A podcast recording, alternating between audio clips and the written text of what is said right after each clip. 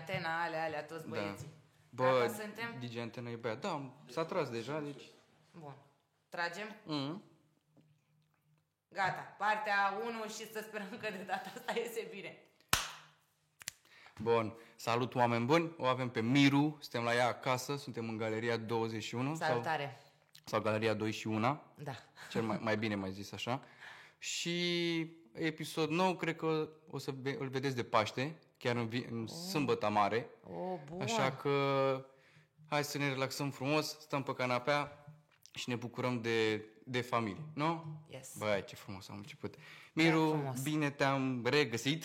Bine ai revenit și ne-am revenit.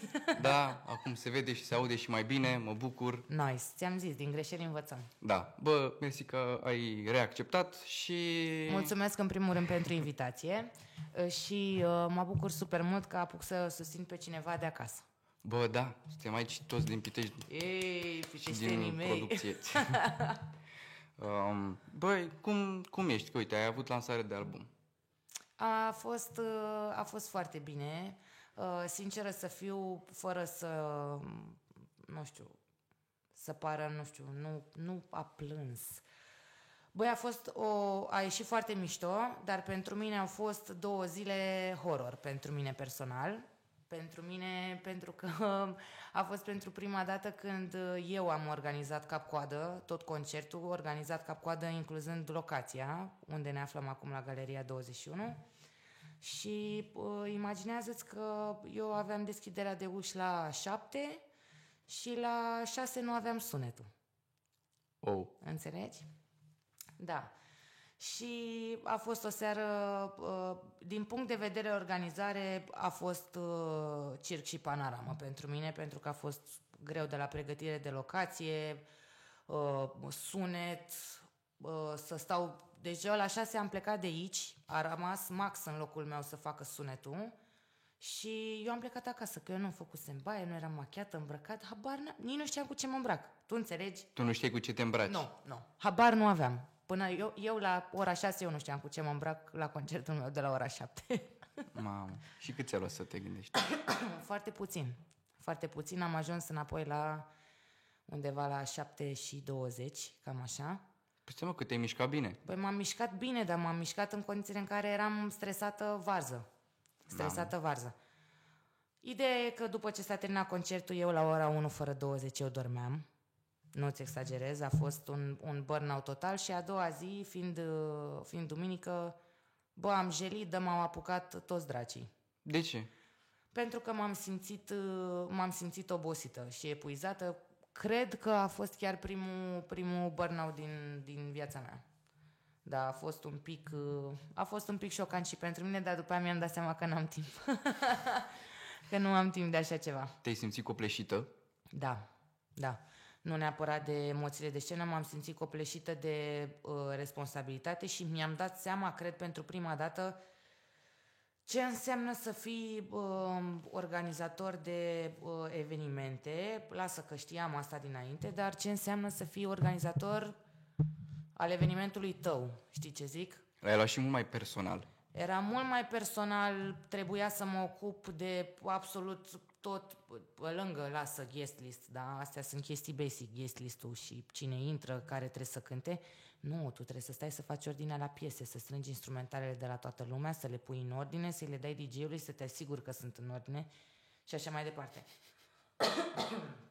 Am avut câteva persoane aproape de mine și le mulțumesc din suflet, le mulțumesc din suflet fraților, fraților, fraților din lumea întreagă.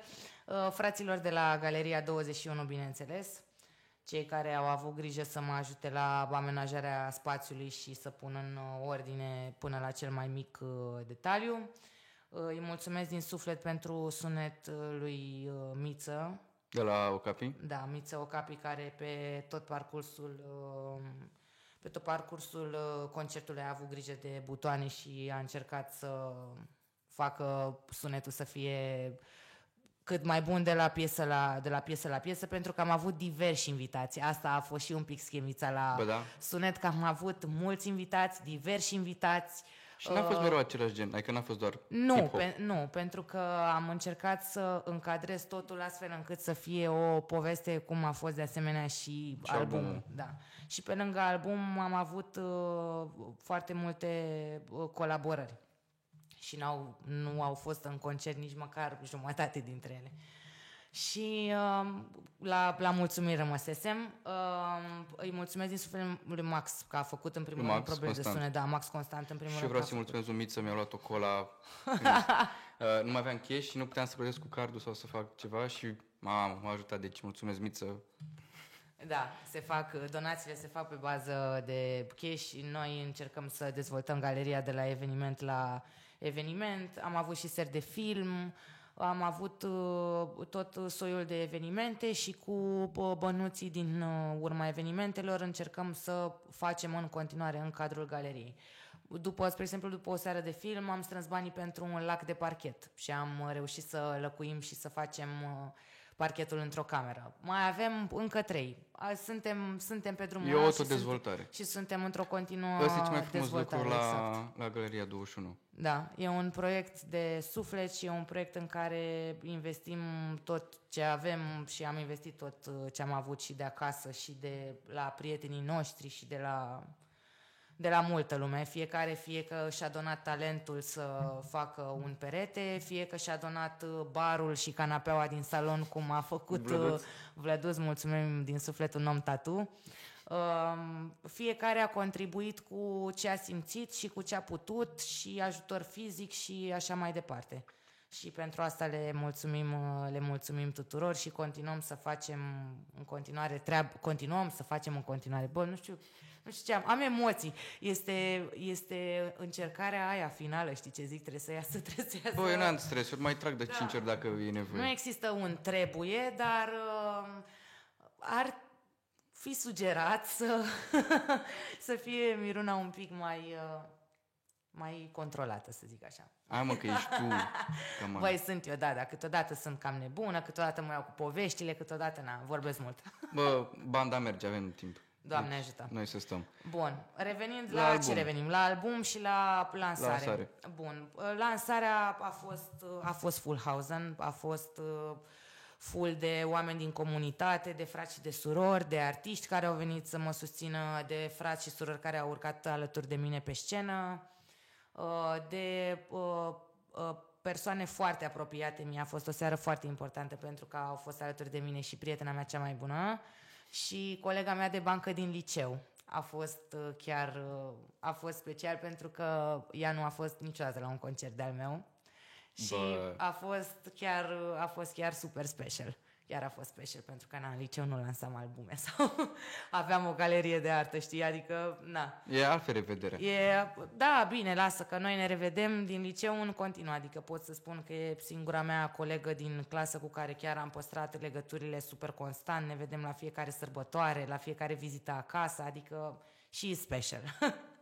Drăguț. Da. O salutăm pe O salutăm, te salut Billy și de asemenea, da, și faptul că Diana a fost alături de mine seara aia a fost chiar super super feelingos pentru mine, pentru că de fiecare dată când vine cu mine la concerte avem, na, kind of a moment, știi? Și um, un momentul meu, cel puțin pe care eu îl consider, e că, na, în piesa Fată de Fată, piesa care are și uh, titlul albumului, titlul albumului uh, e un vers către, către Diana, știi? Și uh, e fain tot timpul când e cu mine la concert. Da, da, a fost foarte mișto. A fost uh, lume multă, a fost uh, vibe, a fost uh, foarte cozy așa, pentru că a fost ca un uh, eveniment în uh, familie. Am apucat să fac poze și să vorbesc cu toată lumea care a vrut să vorbească. Eu nu știu cum ai putut, că te, deci te uh, vedeam. Deci eram, da, da, de, am fost de colo-colo, eram și foarte agitată. Poate că probabil și... Uh, Agitația asta, agitația și starea de anxietate au contribuit super mult la, la fâșia la mea pe aici, dar na, poate nu a fost atât de profi din partea mea să mă vadă cum ar veni fanii, domne, uite ce agitată e asta, ce... Că de obicei vezi, artistul se urcă pe scenă, cântă și a plecat, înțelegi? Da, nu era chiar așa, că era da, un era concert agitată. La mine în casă, cum ar veni, la noi în casă, la... E o casă a noastră, e o casă a comunității, e o casă a uh, evenimentelor ce susțin frații și surorile noastre. Adică a fost un concert super personal. O să mai fac un concert în București unde o să putem fi mai mulți și uh, poate o să fim și în aer liber, dar mă gândesc, undeva spre, mă gândesc undeva spre toamnă. Până una alta, următorul concert de promovare a albumului va fi acasă la Pitești. În On Time. În On Time Club. O să ne vedem acolo, pe lângă faptul că acela este un club super drag mie și am fost în On Time de când s-a deschis și până în ziua de azi și când mă mai duc în vizite la Pitești, încă mai merg la On Time. Ăla este clubul pe ce dată? De, pe data de paisprezece mai. Ne vedem pe acolo. Pe data de paisprezece mai, piteștenii mei, ne vedem în club On Time, acolo frumos jos la bazin. Înainte faceți o plimbare prin strand, pe dig, după care coborâți frumos la parcare și bam! Ați găsit, la bowling acolo. Ați găsit clubul, dar jos la bowling, cum s-ar spune. Bă, ce Caterin, că era pe vremea lor, nu știi, tu îți dai seama? Noi am prins o parcare obosită, frate. De mă, ce să faci? Da, unde și acolo au pus tâlp să nu se mai dea băieții gogoși, știi ce zic? Foarte trist. Dar ne vedem, ne vedem acasă, abia aștept să mă văd cu toată lumea, îți dai seama că o să fie... Practic toată lumea care e acasă o să fie acasă, o să fie bubuială, o să vină, o să, o să vină oamenii din orașe vecine, gen, nu știu, Curtea de Argeș, Mioveni, poate Vâlcea, o să i-am alături de mine pe Funk B și pe Max Constant. Și la Platenă o să l-am pe Manaf și, de asemenea, în deschidere o să fie fratele Fubuki, câștigător de Battle M C, pentru că suntem și tovarăși de o multă vreme, îl și susțin ca și artist newcomer și omul, frate, chiar le are cu rimele și știu că o să facă treabă bună. Adică bravo, e și la Fubuki. Caterin, că bravo Fubuki, bravo fratele, ai forever susținerea mea, prostii să nu faci. Că, na, să fii cu minte și din punct de vedere muzical ai toată susținerea mea. Dacă vrea să meargă Fubuki cu mine în deschidere și prin alte orașe și să stea la plimbare cu noi, fratele, te aștept, dar vorbim asta când ne vedem pe paisprezece mai la Pitești. Ia uzi. Bun. Dar uh, să te uiți la podcast ca să știi ca, despre ce exact, vorba. Exact. O să-i dau link și îi zic, fii atent că trebuie să te uiți la tot ca să te prinzi. Îi spui că l-ai înjurat. Bun, am zis ceva, n-aș de tine rău de tot, dar trebuie să te uiți ca să vezi. Um, au fost uh, mulți invitați la lansare, am avut uh, Max Constant, am avut Caira, am avut uh, Undercover, Alduț, uh, Shirley, pe care puteți să o vedeți acum în uh, serialul uh, de pe H B O cu One True Singer, cu emisiunea. Uh, toată susținerea Aldu și mulțumesc din suflet că și-a făcut timp să vină și să, să bage două piese. Și au fost mulți alții, a fost Funk, a fost Bibanu, a fost uh, Camila Cuscari, Joby uh, și, a fost, și uh, au fost Giovanni și Balamuc în deschidere. Stai puțin că am luat-o așa în mintea mea, am, am început cu fetele și după aia cu băieții și lasă-mă că am și o schematizare. Și Giovanni cu Balamuc în deschidere, care frații au făcut, bineînțeles, show cum fac de fiecare dată. Puteți să-i vedeți în concerte cu Dragonul A K patruzeci și șapte. Adică a rămas evenimentul tot în familie, băieții sunt în colectivul nostru de la galerie și a fost chiar, chiar tare. Băi, foarte, foarte fain. Eu am mai văzut la... Și tu ai fost la lansare și ai făcut poze, mulțumesc. Da. Băi, eu am venit la fel de drag pentru că, uite, sunt newcomer și...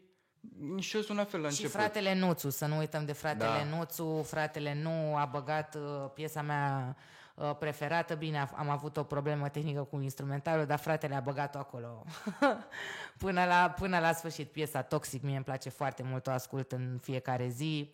Îmi place, e și în vibe de concert. Chiar e, chiar e super tare. Eu i-am zis lui, lui Nu. Îl stresez, îl stresez de fiecare dată când ne vedem, nu știu, prin oraș sau la concerte sau la open mic, zic, hai mă, hai mă, refrenul, bagă-mă măcar refrenul. Te dublezi, eu nu-i problema. Nu oricum. Da. Uh, fii atentă că am o întrebare pregătită pe partea de dublaj. Așa. Dar înainte de asta, uh, eu l-aștept pe Nu la podcast, i-am zis, așa că poate ne facem timp și tragem și cu el. Bun. Poate putem trage aici? Cum să nu? Gata. Cum să nu? E cu și pentru artiștii Galeria douăzeci și unu. Tocmai de asta te-am și adus aici. Bine, ai mai fost și la evenimente. Nu știu dacă ai fost și la seri de filme. Nu, n-am Dar uh, au fost uh, foarte fain. Am avut maraton Harry Potter de nouăsprezece ore. A fost Mamă. nice, am dormit aici. N-a apărut acum, vezi că se apără acum, parcă ceva serial sau film pe H B O. Vă se mă reclamă. Cred că e reuniunea. Cred că e reuniunea. Da, e reuniunea. Cum au făcut uh, și la Friends. Aha. Cred, habar nu am. Nu mă bag. Dar putem uita aici? Da. Da, bineînțeles, bineînțeles, îți dai seama. Odată am ce, eu contul? Odată ce avem cont și de Netflix și de H B O. Gata, faci. Ui, gât, dacă vii cu ceva extra, nu știu, un Prime. Amazon, un... Da, am da. și cont de Prime. Bun, bun. Și cred, și cred că am și la, de la, nu știu ce era, Disney, când trebuie să apară acum, se lansează și ala. Da, da, Disney Plus. Uh, băi, legat de dublaje, fii atentă. Yeah. Uh, eu am văzut că tu dublezi și băieți. Da, îmi place, îmi place mai mult să dublez băieți decât, decât fete. Bine, nu neapărat decât fete, că singura fată pe care am dubla, dublat-o până acum și ea pe mine este Max Constant. Că na, ne avem, ne avem una pe alta și noi oricum suntem acolo în vibe-ul melodiei, dar la dublaj de băiat e mult mai fain, mi se pare că sună mult mai, mult mai fain. Spre exemplu, basul din vocea lui Funk cu ce poate octave mai fac eu sau cine știe. Dar păi, v-am văzut mult la concert și v-ați mișcat bine acolo. Da. Ați repetat? Nu. Dacă zic cum a început, nici nu mă crezi pe cuvânt. Yeah. Eram la festival la Tecuș, la festivalul Insula, uh-huh. care anul ăsta se face la, la Zaga Zaga la Călăraș și anul trecut, nu, an, anul trecut, nu.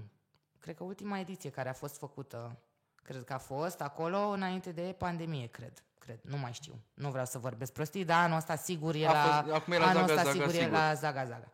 Și mă, îți dai seama, na, tovară și zic lui, zic lui Grasul, zic, băi, am vreo patru cinci piese de la tine pe care eu le ascult în fiecare zi, știi, zic, mă, mă las să-ți intru, mă las să-ți intru dublaj pe astea patru cinci piese. Băi, și de atunci am rămas dublaj, nu știu cum să ți cum să explic. A sunat bine, am mai făcut încă un concert după aia, încă unul după aia, după care turneu și acum când e de dublat, îl dublez pe Grasul cu cel mai mare drag, cu cel mai mare drag. Șmecher. Da. Și... Funk e unul dintre frații și artiștii pe care chiar îl pe care chiar îl admir, îl admir mult. Uite, eu cum am mers pe Pitești, uneori îmi pun singur melodia prin parc de la el. Bă, și nu știu, e și vibe-ul de așa natură. Măi, mie la drum lung de la Grasul îmi place să pun uh, albumul doi pe doi, okay. Cu toate sesiunile, cu toate piesele. Mamă, băia, tu mergi o grămadă. Le... Păi da, uite, spre exemplu, cel mai des drum pe care îl fac e București, Vama Veche, care broie de trei ore, știi ce zic? Adică în trei ore asculți două albume. Pă bune. Ai timp, ai timp, știi?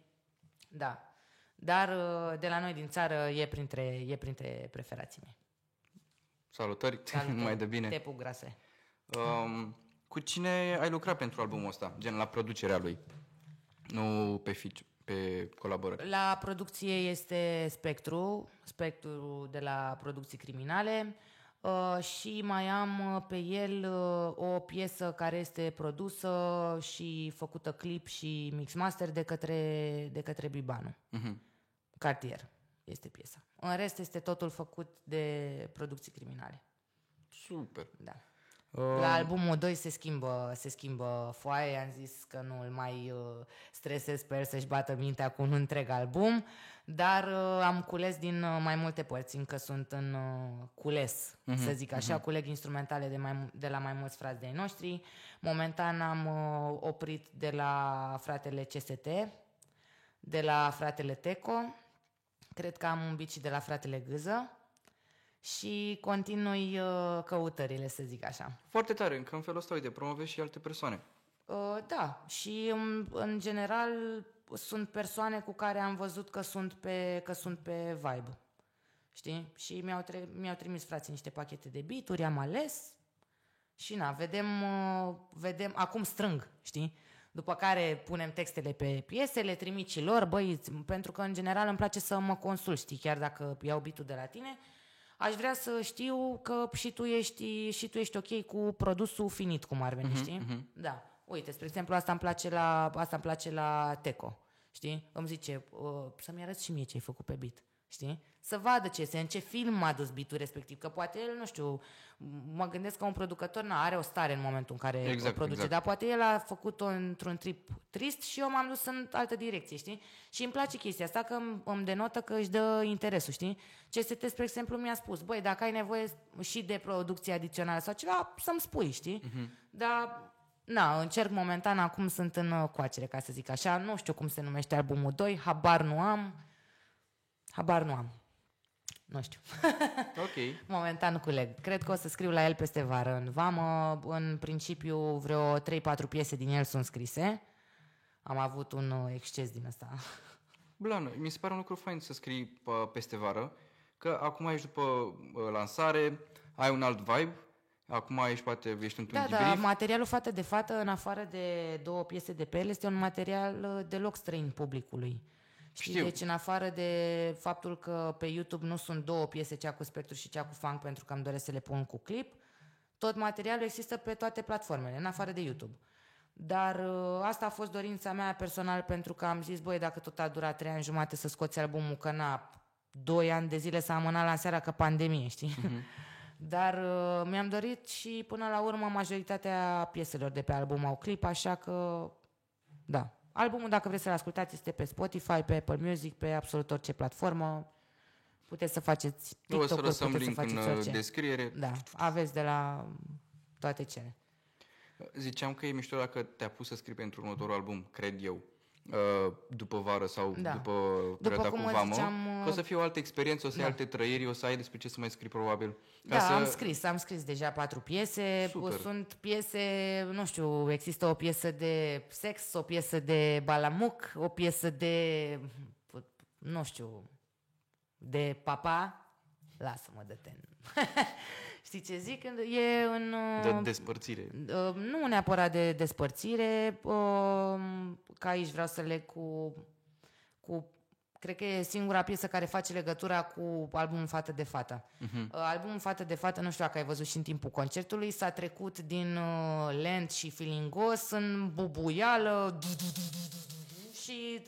alte chestii, adică am încercat să spun o poveste. Începutul de concert și de album e gen, na, intro-ul spune că ai și de cartier și de filingeală și de toate chestiile, dar albumul și concertul și la Pitești, frații de la Pitești, dacă se uită la, cam un spoiler pentru concert, spoiler alert, da, da. Pui din aia jos.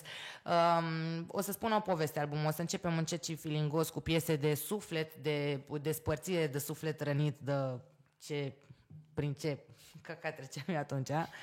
Și bine, că acum când stai și te uiți în urmă, bro, stai liniștit că toată lumea la un moment dat există o piesă de care se ia cu mâinile de păr.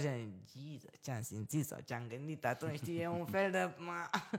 Dar, dar asta este frumusețea când ești artist, că na, nu trebuie să uiți de unde ai plecat. Poate ai plecat de la garsonieră la vilă, dar muzical vorbind, na, ești în continuă dezvoltare, nu prea ai cum să uiți de unde ai plecat, că încă pleci de acolo. Dar mulți pleacă, încă pleacă de acolo. Dar um, um, e vorba de șocul ăla, știi? Mamă, ce-am simțit sau ce-am scris sau...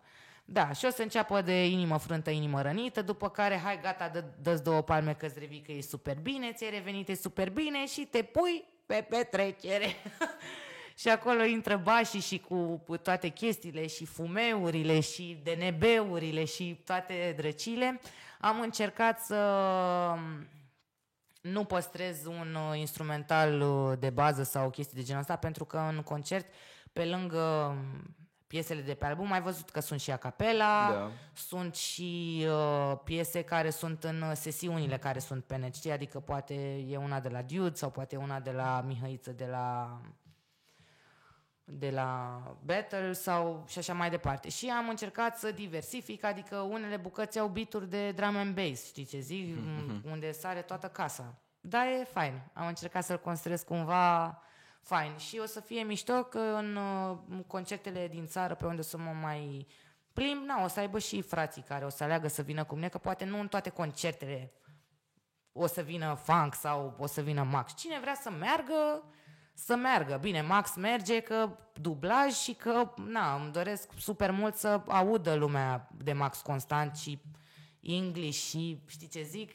E super talentată Max și o să aibă un moment în fiecare concert pe unde o să mergem, peste tot. Eu am prins un moment de la Max și live sună exact ca la... Eu nu, nu cred că pot să, să compar asta cu Urban Session-ul, unde am văzut-o prima dată, dar, uh, na, acolo era mai producția, dar aici era live și a sunat super bine. Da. Și, na, eu și pe ea o aștept, că sunt sigur că are multe chestii de spus. I'm a smoker, sorry. Donatorii. Așa. Uh, uite, mă te mai întreb doar câteva chestii de album și după aia te las. Întreabă-mă ce vrei tu, cât timp vrei tu. Dacă, dacă nu e podcast de o oră, sunt liniștit atunci. Nu. Stai chill. Uh, când te-ai apucat de el și ai văzut că s-a adunat în timp și e gata, când ai zis că bun, îl scot atunci, erai pregătită psihic de mamă, ce trebuie să fac, trebuie să mă adun de ălea, să mă adun de ălea, să fac aia, aia? Băi, sinceră să fiu, am stat și m-am gândit la treaba asta, foarte bună întrebare, am stat și m-am gândit la asta și știi ceva? Băi, cred că mi era mai simplu să-l scot acum doi ani, când trebuia să aibă lansarea, deci, man, nu mă înțelegi, aveam un poster de lansare la Silver Church cu... Băi, era poster de festival, frate, nu mă înțelegi, veneau oameni care nu sunt pe album, dar pur și simplu erau frați de-ai mei, de i-am sunat și am zis, bă, pe data cu tare poți să vii să bagi o piesă, te bagi? Fac... E lansarea, mama, eu am fost peste tot la toate concerte, haideți mă și voi la mine. Se strânsese o listă, bro, foarte mare, foarte, foarte mare. Deci, în banii aia de bilet vedeai un festival de hip-hop, nu știu cum, cum să-ți explic. Și îmi dau seama că dacă îl făceam atunci ieșea și mai mare și mai tare și probabil nu eram nici atât de stresată pentru că nu trebuia să mă duc eu să pun eu să fie gunoiul bine la Silver Church sau canapelele puse la loc sau sunetul bine sau bine, whatever, sunetul logic peste tot, te asigur să fie bine că de-aia e soundcheck. Dar ar fi fost bătaia de camanică. Desigur, desigur, eram pregătită, cred că eram pregătită. Bă, șmecher, foarte șmecher. Da, consider că am fost pregătită pe parcurs și au ieșit piesele. Adică nu... Ți-o dau pe acum, am născut pregătită.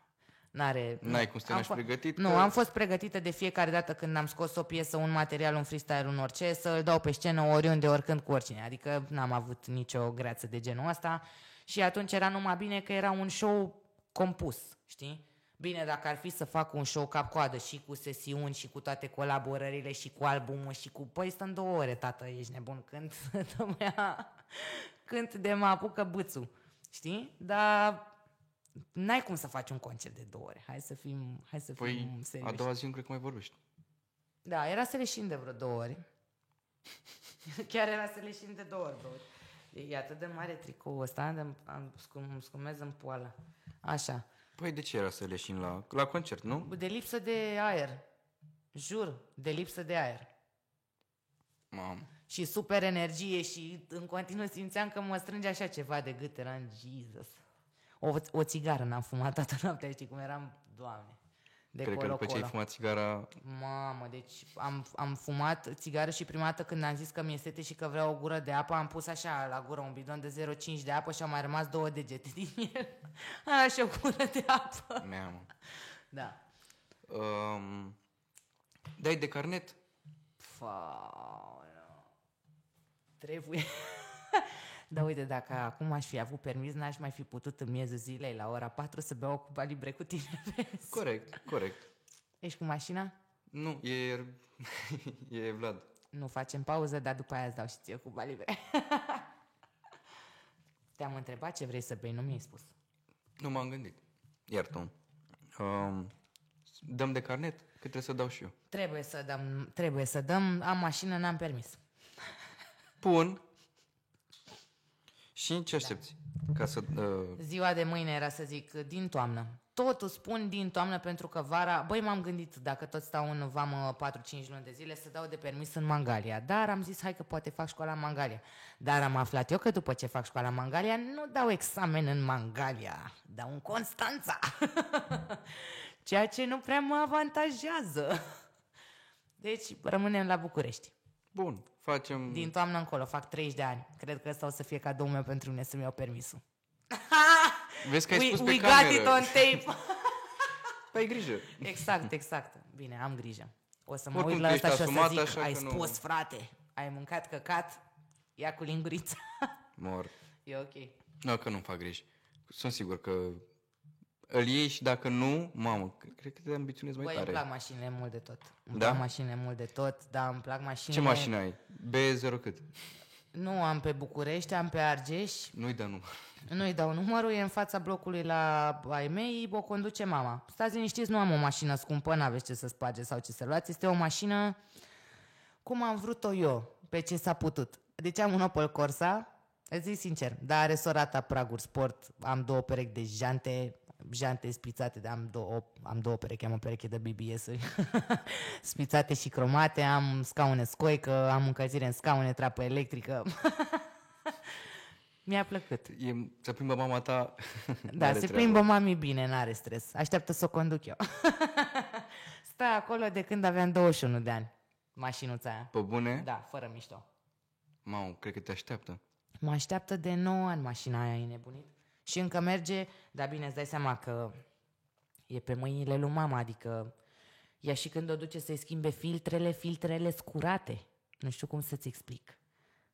Curățenie în ea, nu se fumează în ea, înțelegi? Adică eu când merg cu maică-mea cu mașina mea noastră slash a ei, se uită urât pe mine când deschid geamul să fumez sau când vreau să-mi aprind o țigară. Și eu mă uit la ea așa și spun, băi, știi ce? E a mea. Da, da, dar a avut super mare grijă de mașină și o să țin mașina aia mult și bine după ce o să-mi iau permisul. O să iau mașina aia și o să iau lui maică-mea altă mașină, gen. Planul. Ce copil bun. Trebuie să strâng niște bănuți. Momentan i-am luat mașină, dar de spălat. Plană. Din primii mei bani de YouTube, bă. Pe bune? Da, din primii mei bani de YouTube i-am luat mami mașină de spălat. Bă, asta e chiar drăguț. Da. Pe bune. Uh, care e mașina ta preferată? Că pare... Mă întreb ce mașină mi-aș lua? A respirat greu. Un Mitsubishi Lancer Evo. șapte, nouă, maxim unsprezece. Mai, Mai mult a, a respirat greu portofelul tău? șapte, nouă sau unsprezece, nu. Sunt mașini de, sunt mașini de raliu, poți să le dai și cu caca pe parbriz, că alea oricum își fac treaba bine și arată super blană.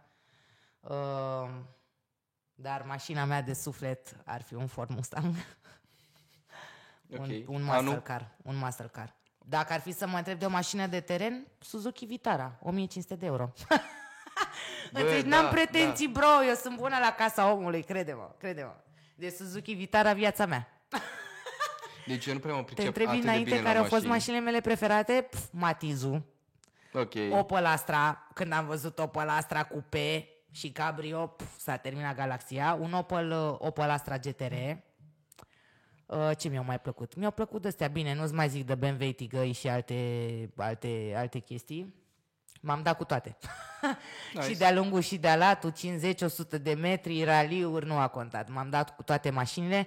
Ultima dată când m-am dat și am avut nevoie de adrenalină a fost astă vară când am avut concert la E treizeci Fest. Mm-hmm. La Predeal m-am dat cu, m-am dat cu băieții. Frumos, cu... Fi, cu frână hidraulică. Cu... Știi ce zic? Avea omul două frâne în mașină. N-am văzut așa ceva de când mama m-a făcut cu două. Două, what the fuck? Da, nu, două hidraulice. Avea una așa și una o dădea în alt sens. Oricum, foarte mișto. Uh, bine, și omul a fost un pic surprins că toți ăștia de, se dădeau în dreapta cu nu știu ce. Era un pic căcați pe ei, știi ce zic? Și eu care făcusem asta toată adolescența mea, m-am pus în scaun, mi-am pus centura aia în X, mi-am tras bandana pe față ca să nu mănânc praf din aia de cauciuc. M-am ținut de aia de pe ușă, știi ce zic, că n-ai... Da, da, da. De la, ai o chestie pe ușă de care te ții. Și omul zicea că să-mi zici, când ești, să-mi zici când, când ești gata, zic, păi ce să... Sunt echipată toate și dai din... Dă-i. Da, da, a fost foarte mișto. A fost foarte mișto cu prima ocazie, adică E treizeci de anul ăsta direct mă duc. Da, senzații tari românești, direct. Da, și sunt băieți care chiar sunt, care chiar sunt profi, adică nu te urci gen cu vreun zmintit la volan sau o chestie de genul ăsta. Asta, știi? Clar, asta clar. Sunt băieți care cu asta se ocupă, cu, pentru asta își fac mașinile, e totul organizat, mecanic și ce vrei tu. Și când pognește cauciucul ăla, ah, de la miros până la sunet mori. Bă, da. Tu ești sora mai mare a extrem de multor oameni pe care am apreciat eu acum când... Da, mă, dar n-am frați, frate. Ai mei de, de sânge. Am frați și surori peste tot. Dar... Uh... Nu știu, când eram, când eram mai mică a avut, a avut foarte mult de cântărit treaba asta cu copilul singur la părinți, dar sunt genul de copil singur la părinți care am fost educat să nu fiu egoistă, știi? Adică mi-am dat și haina de pe mine, bro, la propriu. Într-o zi ploiasă, fără să-ți exagerez, chiar am făcut și asta, dar am fost învățată să împart și, și împart. Adică, na... Orice, cam în orice situație. Dacă am și pot să te ajut. Dacă nu am, încerc să-ți fac rost. Deci, de exemplu, dacă tu faci un concert caritabil și ai de strâns o sumă foarte mare de bani, dacă eu nu pot să te ajut pe tine să strângi banii, adică să-ți dau eu bani din portofelul meu, dar nu știu, pentru transplanturi sau pentru ce am mai participat până acum la concerte caritabile, particip în continuare cu foarte mare drag. Nu cred că o să vină prea curând ziua când o să zic pas la un eveniment de genul ăsta dacă sunt contactată. Um, am încercat să ajut cu vocea mea, vocea mea să strângă bani sau prezența mea în online să strângă bani sau... Adică dacă nu pot să-ți dau cash, te ajut să faci rost de cash, știi? Sau nu, am, nu pot să te ajut să... construiești o casă, vin și te ajut cu mâna mea să construiești o casă, că Doamne ajută, iată-ne aici. Am dat și cu bidineaua și cu ce vrei tu. De unde atâta motivație? Să vrei să ajuți pe oricine așa? Bine, nu chiar pe oricine. Se numește Complexul Salvatorului. By the book, psihologic vorbind. Complexul, da, pe bune, chiar da, Complexul Salvatorului se numește, da. De unde știi tu toate astea? Că am terminat psihologie. Știu, era... Dar uh, se datorează mai multor factori din, uh, din viața mea. Uh, în primul rând, am crescut într-o familie unită și într-o comunitate unită în care ne-am ajutat copiii între copii, vecini între vecinii, chestii de genul ăsta. Am trăit lângă și am crescut și m-au crescut doi, băie, doi uh, bunici care, care au avut handicap. Bunica mea a avut un uh, handicap... Uh, de vedere și bunicul unul locomotor. Și uh, m-au învățat și am crescut de mică, adică eu nu știu, n-am fost crescută să discriminez sau să pun etichete sau tu ai pielea albă, tu ai pielea neagră sau tu ești sărac, tu ești bogat sau chestii de, de genul ăsta, știi? Uh, am crescut, consider eu, foarte bine, cu niște principii bine instaurate în creierul meu și în coloana mea vertebrală de-a lungul anilor și încerc să ajut pentru faptul că așa am crescut bine cu toții și, și eu personal am trecut prin faza aia din viață în care n-am eu nevoie de nimeni, în care nu îmi trebuie mie ajutorul nimănui, în care... Dar cu cât, nu știu, înaintezi în vârstă și în situațiile de zi cu zi și în situațiile actuale, sociale, financiare, et cetera, et cetera, bro, dacă nu ceri ajutorul, you are doomed, știi? Și e o diferență super mare între să fii uh, neajutorat și puii mei și una e să fii orgolios cu bă, nu cer eu la ăla, că nu vreau eu să mă împrumut sau nu vreau eu ajutorul lui ăla sau nu știu ce, știi? Uh, grow up. Sincer, grow up. Da? Uh, toată viața noastră o să avem nevoie de cineva. Chit că o să fie prietenii noștri, chit că o să fie părinții noștri, chit că o să fie... N-ai nevoie de bani de la ei, dar ai nevoie de altceva de la ei. Poate ai nevoie de suport emoțional, poate ai nevoie de... Bă, te rog eu frumos, uite cheia de la mine de la casă, udă-mi și mie florile, că plec o săptămână. Sau întotdeauna vom avea, din punctul meu de vedere, nevoie de cineva în viața noastră, știi? Emoțional, psihic, material, bine, dar aici e o dungă foarte fină. Aici e un subiect vast. Păi? Cu avem nevoie de cineva material. Pentru că există materialismul, gen, știi? Una e să o sun pe maica mea să-i zic, bă, te rog eu, promută-mă și pe mine două sute de lei. Mm-hmm. Și una e să mă combin cu un, un bărbat că îmi dă câte două sute de lei în fiecare zi, știi? Nu știu, am dat un exemplu bolnav. Nu e domeniul meu. Nici couple thing, nici girly things nu sunt domeniul meu. Da, na, linia e foarte subțire, da, da, ce da. Zic, da. Și depinde și cum crești. Nu știu, pe mine tata, ți-a mai povestit, m-a educat. Când ies cu un gagiu la o cafea, să-mi plătesc cafeaua. foarte tare. Da, să nu rămân datoare nici moral în niciun alt fel. Și de asemenea, când primești o invitație în oraș, asta cred că am spus-o și într-un vlog de-al meu cu ponturi până la douăzeci și cinci de ani, douăzeci și cinci pe vremea aia. Au trecut cinci ani atunci. Uh, niciodată, și dacă uh, accepti o invitație la masă în oraș, bă, nu-ți comanda mai mult decât banii ai în buzunar, bro. Înțelegi? Pe lângă faptul că o să-l faci pe omul respectiv să se simtă un pic prost, că nu știu, poate ții cea mai scumpă chestie din meniu sau așa, o invitație în oraș, la masă, spune foarte multe lucruri despre tine ca om, știi, de la, la ce oră vii, cum te prezinți, et cetera, et cetera. Dar na, astea sunt chestii învățate de-a lungul vieții, să zic așa. Uite, asta e foarte fain de partea cu vloguri și cu tips and tricks și cu sfaturi pe care le dădeai. De unde? De ce ți-a venit să faci asta? Și să nu faci alt tip de content? Băi, în primul rând, în ultima perioadă am lăsat-o mult mai slab cu vlogul, toată lumea m-a întrebat, am mărturisit pe story, nu știu dacă e o depresie pasivă, nu știu dacă, bă, nu mi-arde să dau rec și nu mi-arde să mai fac fățișul de salut, ce zi frumoasă avem afară și îmi plouă în suflet, înțelegi? Uh-huh. I'm not into that shit no more. Asta înseamnă consider, că nu vrei să fii falsă. Nu, consider că m-am făcut și eu mare și decât să-ți prezint ceva ce it's not real și nu sunt eu, n-are sens. De ce direcția cu așa și așa? Pentru că mi-am dat seama că eu am crescut și că dacă oamenii o să mă urmărească în continuare, o să mă urmărească pentru subiectele actuale din viața mea despre care aleg să vorbesc. De asemenea, am schimbat direcția pentru că mi-am dat seama că în generațiile de astăzi nu prea mai merge cu frumosul, știi? Ar trebui să ai mai multă grijă că, știi, este posibil să nu, bro, trebuie să ai grijă pentru că bam, bam, bam. Trebuie să le, trebuie să-i lovești cumva cu cărămida realității în fața lor, naivă și botanistă, cumva, nu știu cum să-ți explic. Da.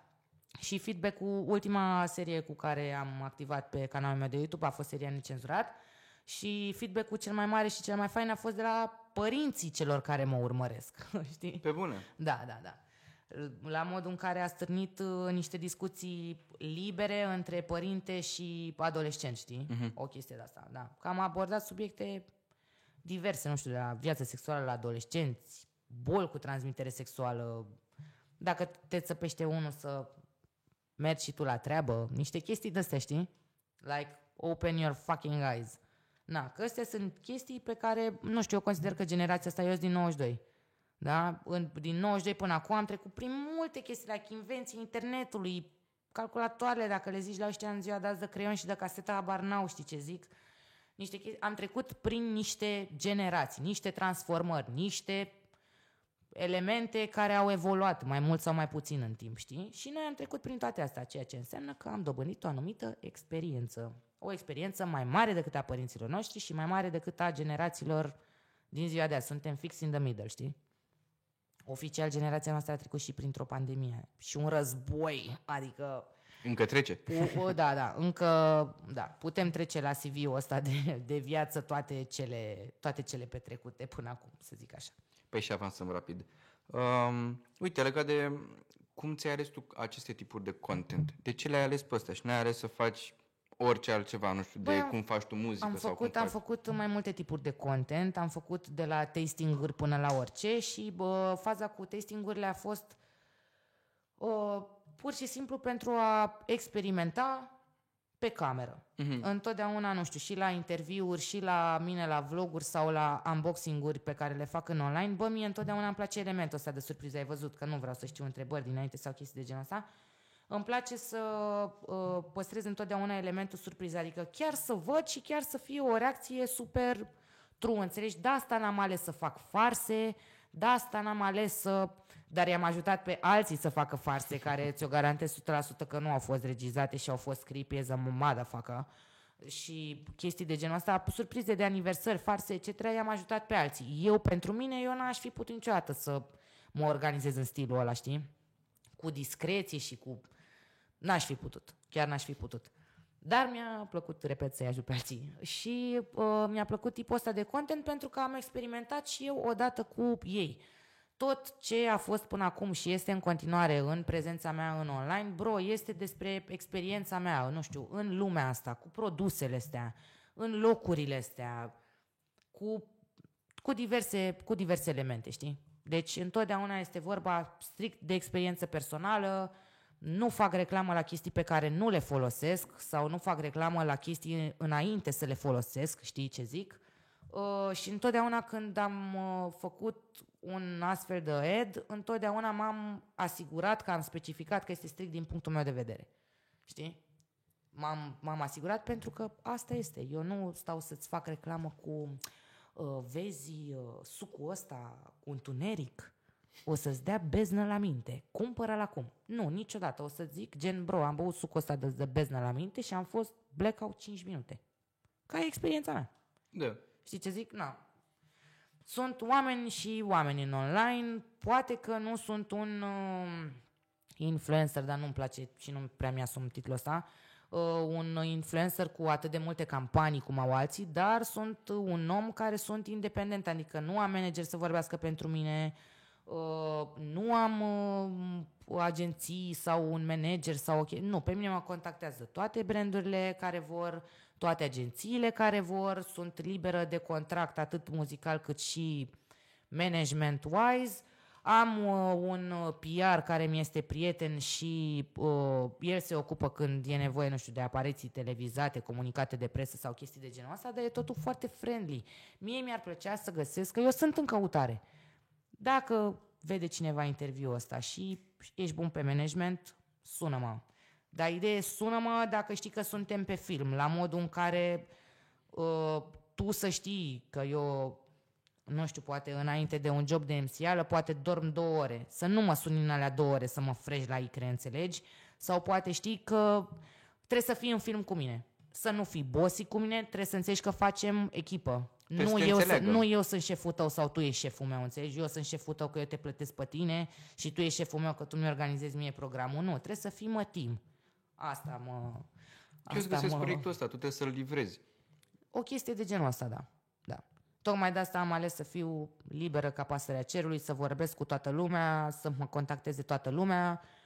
De obicei, brandurile care mă contactează știu că ne identificăm ca și imagine, ca și, ca și chestii și eu accept bucuroasă pentru că sunt branduri care fac parte din viața mea de, de zi cu zi. Adică am avut niște campanii pe care... pe care nu am crezut că o să le am, pe care nu am crezut că o să le am vreodată, știi? Da, na. Când toată viața ta, dau un exemplu, că sunt super multe fete acolo care fac online și zic, pe, pe vremuri îmi strângeam banii, nu știu, să-mi iau un sutien de la Jolie Don și acum mă plătesc ei pe mine pentru campanie, știi? O chestie de genul ăsta. Nu eu, eu nu sunt cu lenjerie sau cu, sau cu de-astea. Dar zic așa, sunt momente de genul ăsta în viață pe care le... Le guști, le guști din plin. Chiar le guști din plin. Și muncești mult pentru ele. Bă, foarte tare că muncești pentru ele și că te ții. Și faptul că te ții singură. Da, dar lumea are păreri diverse. Mama că a primit moca aia sau a... Nimic nu este moca, frații mei. Nimic nu este moca. Să știți asta. Data că și tu faci la schimb ceva pentru data chestia viitoare, aia. Data viitoare când uh, unii își aleg job să stea nouă ore la birou, alții își aleg job să stea nouă ore în fața... camerei, laptopului, that's the job.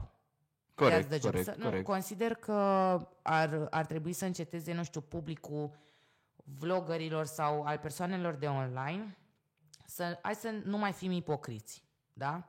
Toată lumea trebuie să mănânce cum mănâncă muncind, muncind la un job. Joburile sunt de mai multe feluri, da? Unul este în științe exacte, altul este în chestii libere, altul este în arte și așa mai departe. Există joburi în online. Sunt foarte mulți oameni care au explicat chestia asta în online. Domne, da, că tu primești produse moca și că te plimbi moca și că nu este nimic moca. Păi... Nu este nimic moca. Da? Eu când primesc, că poate oamenii nu știu, se semnează niște contracte, sunt niște Corect. Chestii financiare, sunt niște... Deci eu când fac reclamă la crema aia pe care tu ai plătit-o, crezi că am primit-o eu moca, eu plătesc niște taxe la stat. Hai să o luăm așa. Înțelegeți? Și uh, oamenii de online își plătesc taxele și așa mai departe. Deci să o lămurim aici, să crăpe aici. Uite, înainte să fii pe sticlă în online, ai fost și la T V. Da. Bam. Poți să ne vorbești despre asta? Prima dată când am fost pe sticlă, cred că aveam șase ani. La Pitești. La Antena unu Pitești. Um, aveam uh, o emisiune, nu aveam eu o emisiune, eram invitată la o emisiune cu copii, okay. După care au urmat uh, pe sticlă show-urile de talente, uh, Vocea mm-hmm. României, X-Factor, The Four, care au fost uh, experiențe. Experiențe foarte faine. Care putea să spui care a fost dintre toate, având în vedere și experiența pe care o aveai după fiecare uh, na, oportunitate de la detașat, care detașat Vocea României. Da? Da. Detașat Vocea României și spun asta nu, ne- nu neapărat ca și maybe people will hate me, poate nu o să mă mai cheme televiziunile sau... Dar după cum v-am zis mai devreme, sunt independentă, cine vrea mă cheamă, cine nu, nu. Uh, bro, uh, ProTV-ul e la alt nivel. Uh-huh. E la alt nivel. Ca și producție? Da. Okay. Și ca și organizare, și ca și uh, staff. Și din punctul meu de vedere, chiar e, chiar e pro. ProTV-ul e, ProTV-ul e pro. Am uh, experimentat mai multe emisiuni și la, și la Antena unu, dar uh, am considerat că întotdeauna tiparul meu sau caracterul meu sau s-au încadrat mai mult în uh, valul de la... Nu neapărat caracterul. Am funcționat mult mm-hmm. mai bine cu organizarea de la Pro. Da, te-ai mulat mai bine acolo. Da, m-am mulat mai bine acolo. Foarte fain. Și foarte fain, din nou că... Am rămas cu foarte mulți prieteni peste tot în țară, cu unii încă, cu unii încă țin legătura destul de strâns. Blană. Da. Uite, când, ce vârstă aveai când ai fost la X-Factor? Nu mai știu, tata. douăzeci și patru, douăzeci și cinci, nu mai știu. cinci ani, patru ani, să fie, nu știu. Nu mai... știu să spun, mai bine nu mănânc un terci. Dar okay. Jur de patru-cinci ani, cam așa. Cum... Cum te simțeai când știai că trebuie să mergi acolo în fața juriului și ziceai, mamă, că totuși erai la început? Da. Nu știu, cauți expunere și mai mult decât expunere, cred că am căutat validare. După care mi-am dat seama că eu trebuie să fac de capul meu și că nu-mi trebuie validarea nimănui. Și bun, iată-ne aici, astăzi. Validându-mă pe mai multe, pe mai multe domenii, pe mai multe... activități, pe mai multe... Na. Am strâns la C V ceva de la, de la X-Factor. E ca o boabă de porumb sub două sute de saltele. Mamă, cea mai bună explicație. Da, se simte, dar nu e motivul evoluției, știi ce zic. Ok, ok. Da. Bun, am enumerat așa. A fost pe sticlă și la T V. Avem și pe internet. Avem, uh, hip, avem muzică, avem galeria, mai avem și radio. Da, despre galerie, sincer să fiu, consider că nu ți-am vorbit suficient de mult. Păi dacă pot, pot să... Deci vreau pot... să știu cine a făcut pe ăsta. Așa. Cine l-a făcut, că arată genial. O să, cred că pot să pun poză după aia. Uh, uh, da, pot să pui. Uh, sincer să fiu, în mintea mea este puțin în tortocheată ordinea a artiștilor. Nu știu dacă Nesc l-a făcut pe ăsta. Vedem, vedem tag-ul pe undeva? Uh, da, cred. Nu știu, o să tăiem partea asta. Că e, e nasol să nu știu ce artiști am la mine. În, Ope, sunt, nu știu care unde sunt. Nu știu asta care e că unde sunt, sunt foarte mulți. Sunt foarte mulți artiști. Galeria douăzeci și unu este un uh, proiect de suflet, un proiect la care s-a muncit foarte mult, timp de doi ani de zile și se muncește în continuare, în continuă dezvoltare. Uh, Galeria douăzeci și unu, doi și una, eu sunt una, ceilalți doi sunt uh, Gypsy Herbs, care este grafer, și Ioan Bunea, care se ocupă de marketing și tot ce înseamnă uh, printuri și tot ce înseamnă... Uh, produse urbane prin uh, tehnică origami, adică portofele, pauciuri de tutun, et cetera, et cetera. Um, suntem trei oameni super diferiți și am creat un numitor comun, un numitor comun pentru comunitate, pentru artiști, pentru cei care vor să se dezvolte, să se expună, pentru cei care vor să se distreze, pentru cei care vor să aibă un spațiu de curs, pentru cei care vor să, nu știu... Pot să-ți dau mai multe exemple. E un spațiu pentru orice. Deci, chit că ești pictor, grafer, vrei să-ți faci expoziție, chit că ești b-boy, vrei să filmezi ceva, vrei să faci un curs de dans, vrei să faci o prezentare de modă, prezentarea ta de licență de la uh, modă. Vrei, poți să faci orice aici, practic. Deci, tineri artiști. Tineri artiști sau nu neapărat tineri artiști, spațiul nostru este uh, cu locație secretă. Dacă sunteți interesați, ne lăsați un D M pe Instagram, pe galeria douăzeci și unu punct bucurești. Acolo ne spuneți ce aveți nevoie, veniți în galerie, vedeți spațiu, vedeți cum e împărțit. Urmează să facem cursuri pe vară, ca un fel de summer school. Uh, cursuri de la scratch-uri, producție, graffiti, pictură, string art, engleză, muzică, orice. Dacă vreți, uite, pot să vorbesc și eu cu niște prieteni dintr-un O N G și putem face și cursuri cu studenți străini. Cum să nu? Ar fi foarte tare. Cursurile sunt... profesorii. Cursurile sunt, cum să spun, de dezvoltare personală, pentru că nu există diplomă de grafer. E clar. O artă liberă, înțelegi? E... Vii să înveți pentru tine, vii să înveți tehnică, vii să înveți cap-uri, vii să înveți și înveți de la cei mai buni și cei mai vechi în, în arta asta, ca să zic așa. Local, artiști plus locali. Networking, bro, vrei să cunoști alți oameni? Normal că da, normal că da. Nu? Băi, da. Cum v-ați gândit să faceți treaba asta? Stăteam peste stradă, okay, pe un balcon, în fostul birou al lui Ioan și am zis că o să facem asta. Și am făcut asta. Și ba, ba, bam, s-a făcut.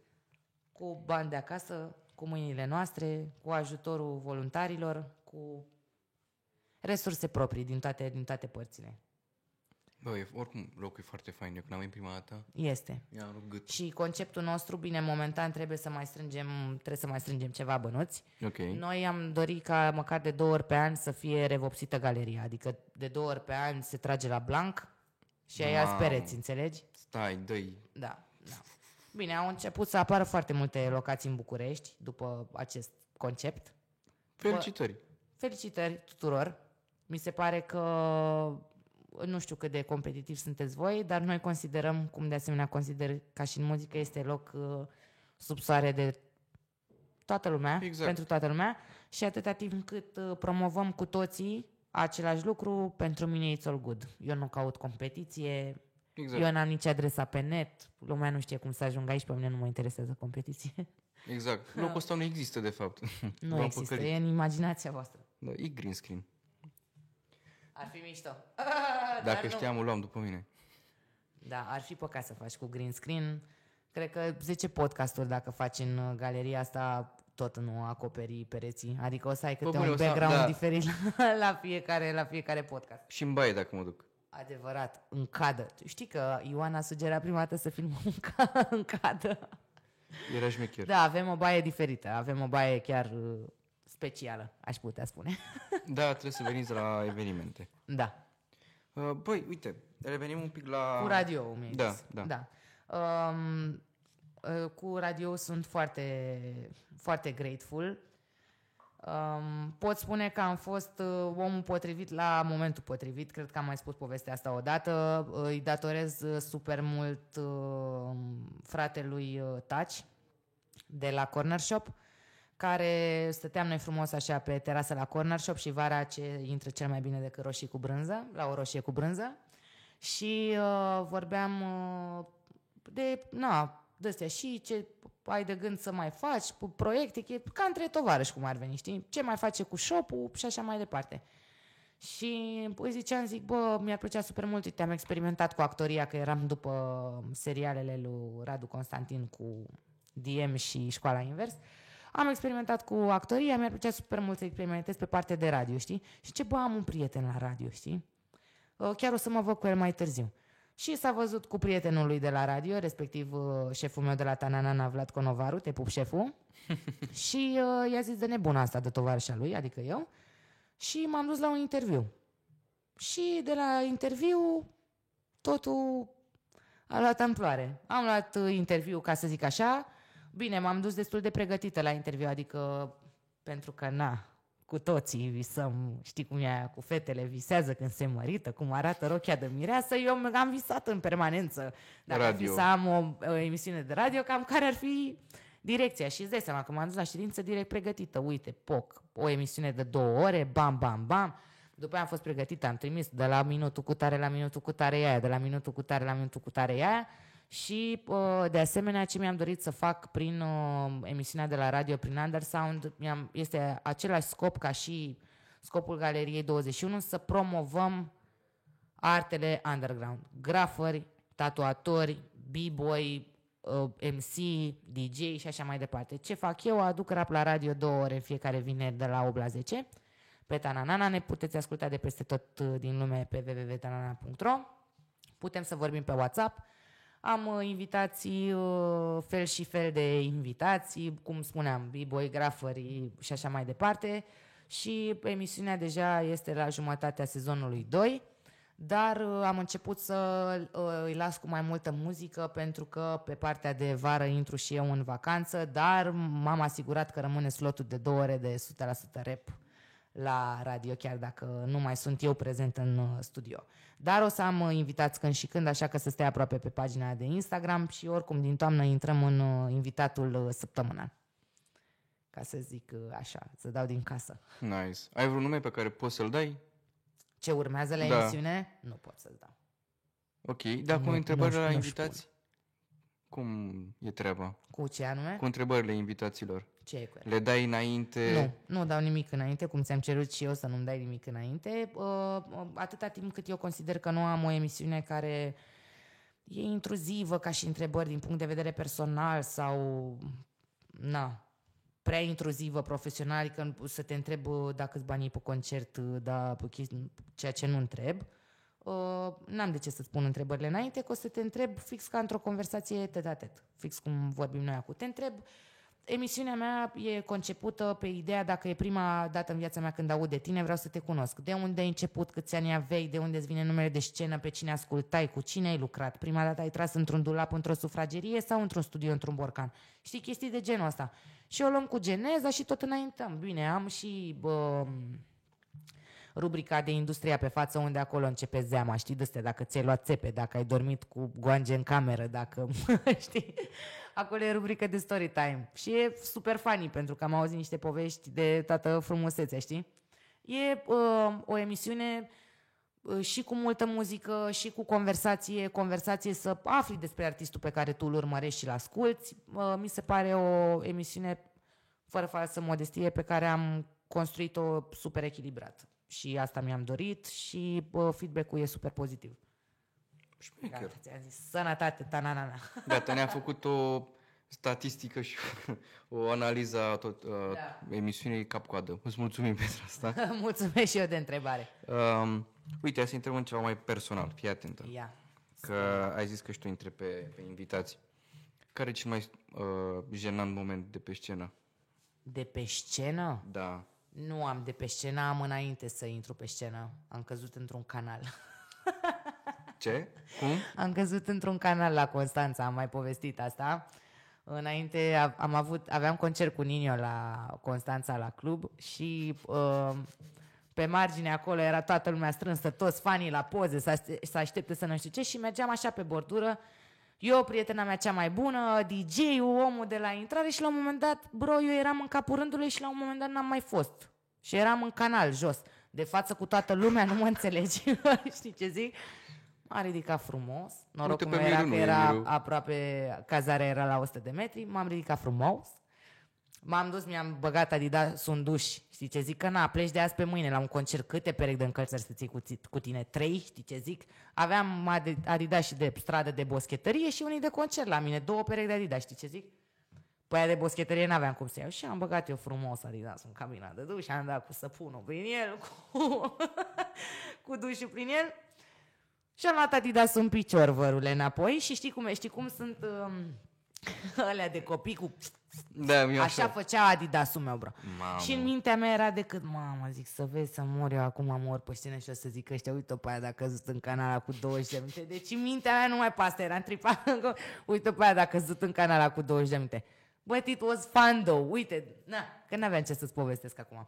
Mo- era să-mi rup gleznele, pe scenă în general vorbind, era să-mi rup gleznele de unsprezece mii de ori, prin fire, prin trepte, prin toate, prin toate prostiile. Nu, un moment penibil pe scenă nu, nu am pățit. Și când am rămas fără microfon am cântat acapela, și când am rămas fără instrumental am, am cântat acapela. Nu, eu știu să improvizez în absolut orice situație. Sunt, uh, sunt pregătită, no, să zic așa. Un moment... Uh, nu, hai să facem altfel. Ce să nu întrebi un om de la radio? Nu, nu invitatul, ce să nu te întrebe invitatul pe tine? Sau un om care se întâlnește cu tine, ce să nu întrebe un om de radio? Câți bani face? Nice! Ce salariu are? Sau dacă... Trebuie să fii frumos? Dacă și-a... Nu, what the fuck, nu te vede nici dracu. Nu te vede nimeni la radio. Nu te vede nimeni. E ok, decât dacă streamuiești. N-are treabă. Nu, n-are treabă cu frumusețea. N-are treabă cu frumusețea. Cred că are treabă cu vocea. Deci pot să vorbesc așa dacă vreau sau pot să vorbesc așa dacă vreau. Depinde foarte mult. Dragi ascultători. Mor. Salutare, salutare, frați și sorori, și bine ați venit la o nouă ediție Undersound. Așa începe fiecare emisiune vinerea. Zici că a avut-o presetată să dea așa. E, zici că am șapte sute de personalități, dar nu, nu. E o chestie care intră în, în mers. E ca mersul pe bicicletă. Șmecher. Un moment uh, penibil la, la radio ai avut? Da, când n-am avut cenzura făcută bine, sau când mi-au mai scos invitații pulși sau alte chestii, că acum suntem pe podcast, suntem pe YouTube, putem să facem chestii, să ne băgăm pulile sau alte chestii. Iartă-mă, iartă-mă, nu, nici ani, da, dar de șapte sute de ori. Poți să-mi pui bip-bip din ăla dacă vrei. Uh, da, m-am mai trezit cu oameni care nu și-au ținut... Uh, organele acasă. Din punct de vedere verbal. Din punct de vedere verbal. Și adică cum se face bipuitul la radio? Cum se face? Nu se face. Că n-ai cum în live să-l bipai. E, păi, faci așa ochii mari ca ceapa la el și sper să treci mai departe cu grație. Mamă. N-ai ce să faci. N-ai ce să faci, pentru că noi în fiecare zi fiind cu ce pula mea faci, ba pula, nu știu ce, toți tot sunt cu uh, da, următorul album, da să-mi ba pula. Știi, adică la un moment dat îți scapă, pentru că fiind friendly și având discuția asta tet-a-tet, îți scapă în puii mei și zic, da, mă, frate, ce să fac, cum să-mi încep pula mea. Mamă. Și le mai scapă, n-am ce să fac. Mai băgăm o piesă, le zic, bă, frate, bă, frate, te-am rugat și eu, o singură treabă te-am rugat și eu. Ți-am făcut și semn. Îți Ți-am făcut să-i. și semn, aia, da, da. Acum, acum știu. Și ei. Mamă, le spui pe aia, nu te mai chem niciodată. Nu există. Nu? Nu, nu există, ei păcărit cu de-astea? Nu, nu. Ok. Nu uitați, like, share, subscribe. um... Bă, tu ai o comunitate destul de faină pe Instagram. Deci eu mă uit la, la story-urile tale, zici că e pagină de, de notebook. Acolo sunt douăzeci și trei de story-uri cu răspunsurile tale la întrebările lor. Da, îmi place din când în când să stau de vorbă, cel puțin dacă am avut... Am făcut vreo două Q and A-uri în ultima săptămână, pentru că am fost în vamă și am muncit în continuu și n-am avut timp de stat, n-am avut timp nici de pus story-uri. Și le-am zis, bă, am stat cam pe silent, hai să recuperăm un pic, gen, dacă au, nu știu, vreo curiozitate sau chestii de genul ăsta, dar ce mă bucură pe mine cu adevărat e că a mai trecut lumea peste. Nu mă mai întreabă lumea, câți ani ai, câte tatuaje ai, ce țigări fumezi, mai vorbești cu Bie, mai vorbești cu Caira. Nu mai întrebări de-astea, da, vorbesc cu toată lumea, că nu m-am certat cu nimeni. Lol. Știi, știi, da, nu, și între, uite, spre exemplu, zilele trecute m-a întrebat lumea de uh, al, alesul facultății sau chestii, da, chestii de genul ăsta. Ai, ai răspuns pe, mult la el. Da, da, poți să stai de vorbă pe un subiect, știi, dar dacă tu mă întrebi pe mine câte tatuaje ai, nu știu, frate, că nu le mai număr, știi, sunt niște întrebări de-astea banale, retarde câteodată, dar na, sunt ai noștri. Știi ce zic? Și eu sunt o tâmpită pe care urmăresc și eu sunt a lor. N-are nimic. N-are nimic. Tu ce fel de mesaje primești pe Instagram? Că orice o, Bă, o fată în general le mulțumesc. Nu, cu... nu primesc de ele, nu primesc. Eu sunt, pe mine toată viața mea m-au considerat toți băieții fratele lor, adică nu primesc de alea cu hei mami, te scol la suc. Nu primesc de alea cu fratele meu, poți să-mi dai și mie un share la piesă. Sau uh, am scot piesa asta, sau vrei să te bagi la o colaborare, sau nu am, uh, nu am uh, mesaje porcoase, nu prea am parte de hate în online, mulțumesc lui Dumnezeu și mulțumesc lor, comunității mele, că nu am parte de hate online. Cel mai mare hate e pe TikTok, că am botul mare și le zic, da, mi-l fac și mai mare, fără, stați fără grijă, gen. Da, nu m-am ferit niciodată cu absolut nimic. Bine, am început să nu să mă feresc, să nu mai arăt anumite segmente din, din viața mea, gen. Mm-hmm. Da. Cum ar fi viața mea personală, amoroasă sau chestii mm-hmm. de genul ăsta. Da. These are not for online anymore, știi? Da. Foarte șmecher așa. Unele lucruri, dacă le arăți la toată lumea, își pierd din valoare, să știi. A, da? Bine, da, da, că dai tot, nu mai e niciun da, mister exact. Pentru ei. Nu neapărat de mister, că eu nu vreau să mă urmărească lumea de mister. Eu vreau să mă urmărească lumea că le dau un vibe bun, că poate sunt o persoană optimistă, o persoană pozitivă. Na. Plus că e bine să ai ceva. Și că le aduc un zâmbet pe față, da. Da. Plus că, da, plus vreau că să am și te... ceva al meu. Plus că dacă te cunosc foarte bine, o să aibă impresia că ce faci, mă, Miru? Că își permit chestii? Da, să-ți fac. Pe mine nu mă deranjează cu ce faci, mă, Miru, sau că bem o bere, sau că... Că eu vorbesc cu toată lumea, pe stradă, la concerte, peste tot. Că primesc mesaje de la cu, a, te-am văzut pe principal în Vama, dar mi-a fost rușine. Cu rușine, aia e. Ai ratat o conversație. Că eu stau de vorbă și cu părinți, și cu ei, și cu toată lumea. Știi, n-am niciun fel de treabă. Dar... Um...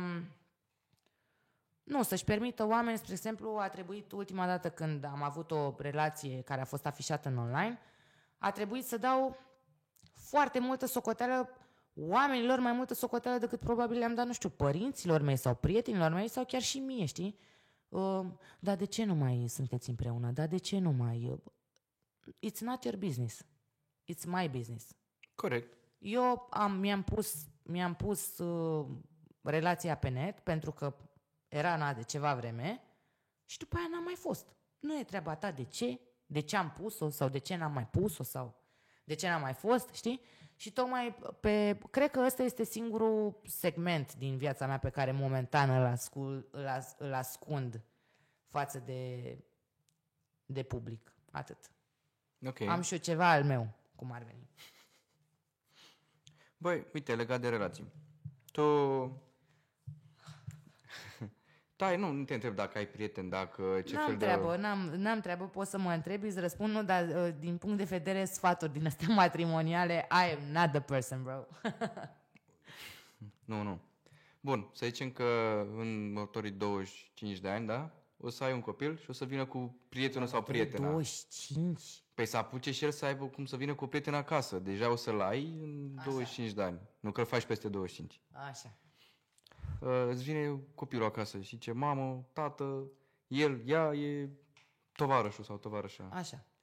Ce-i faci prima dată? Cum ce-i faci? Dacă prima vine cu... Nu-i fac nimic, ce drău se Pare genul de mamă care l-ar teroriza pe copilul așa de un pic. De ce, mă, bă, eu sunt teroristă, dar sunt teroristă super constructiv, frate. Sunt, în, în unele situații sunt team leader, înțelegi?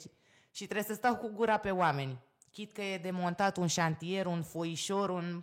Nu contează, înțelegi? Sunt o voce prezentă, să considerăm așa. Sunt teroristă, știu că sunt teroristă, dar consider că este o teroare constructivă, care te ambiționează, optimistă. Ok, mamă. Așa. Um, nu. Consider că aș avea genul de relație cu copilul meu în care aș ști dacă mi-aduce acasă pe cineva.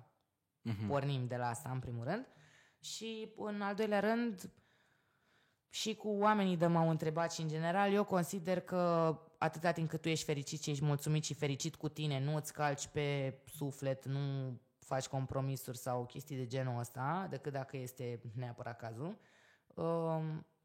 te susțin. Și fii tu. Dacă începi să, să-ți calci pe, nu știu, nervi, sănătate, chestii care te deteriorează, nu o să te mai susțin. O să mă retrag. Chiar dacă o să fiu considerată un, un prieten rău sau că nu-mi pasă, mi-a păsat, am încercat. Dar știi cum e, ca să bagi o persoană la terapie, trebuie să vrea și el să facă terapie. Corect, corect. Dacă el nu vrea, n-ai ce să faci, n-ai cu ce să-l ajuți, n-ai cu orice tehnică ai vrea sau... Înainte de hipnoză trebuie să-ți dai acordul, știi? Bun, asta. Uite, tu când ți-ai ales facultatea, la ce te gândeai? Um, eram semestru doi din clasa a douăsprezecea, habar n-aveam ce vreau să fac cu viața mea. Ok.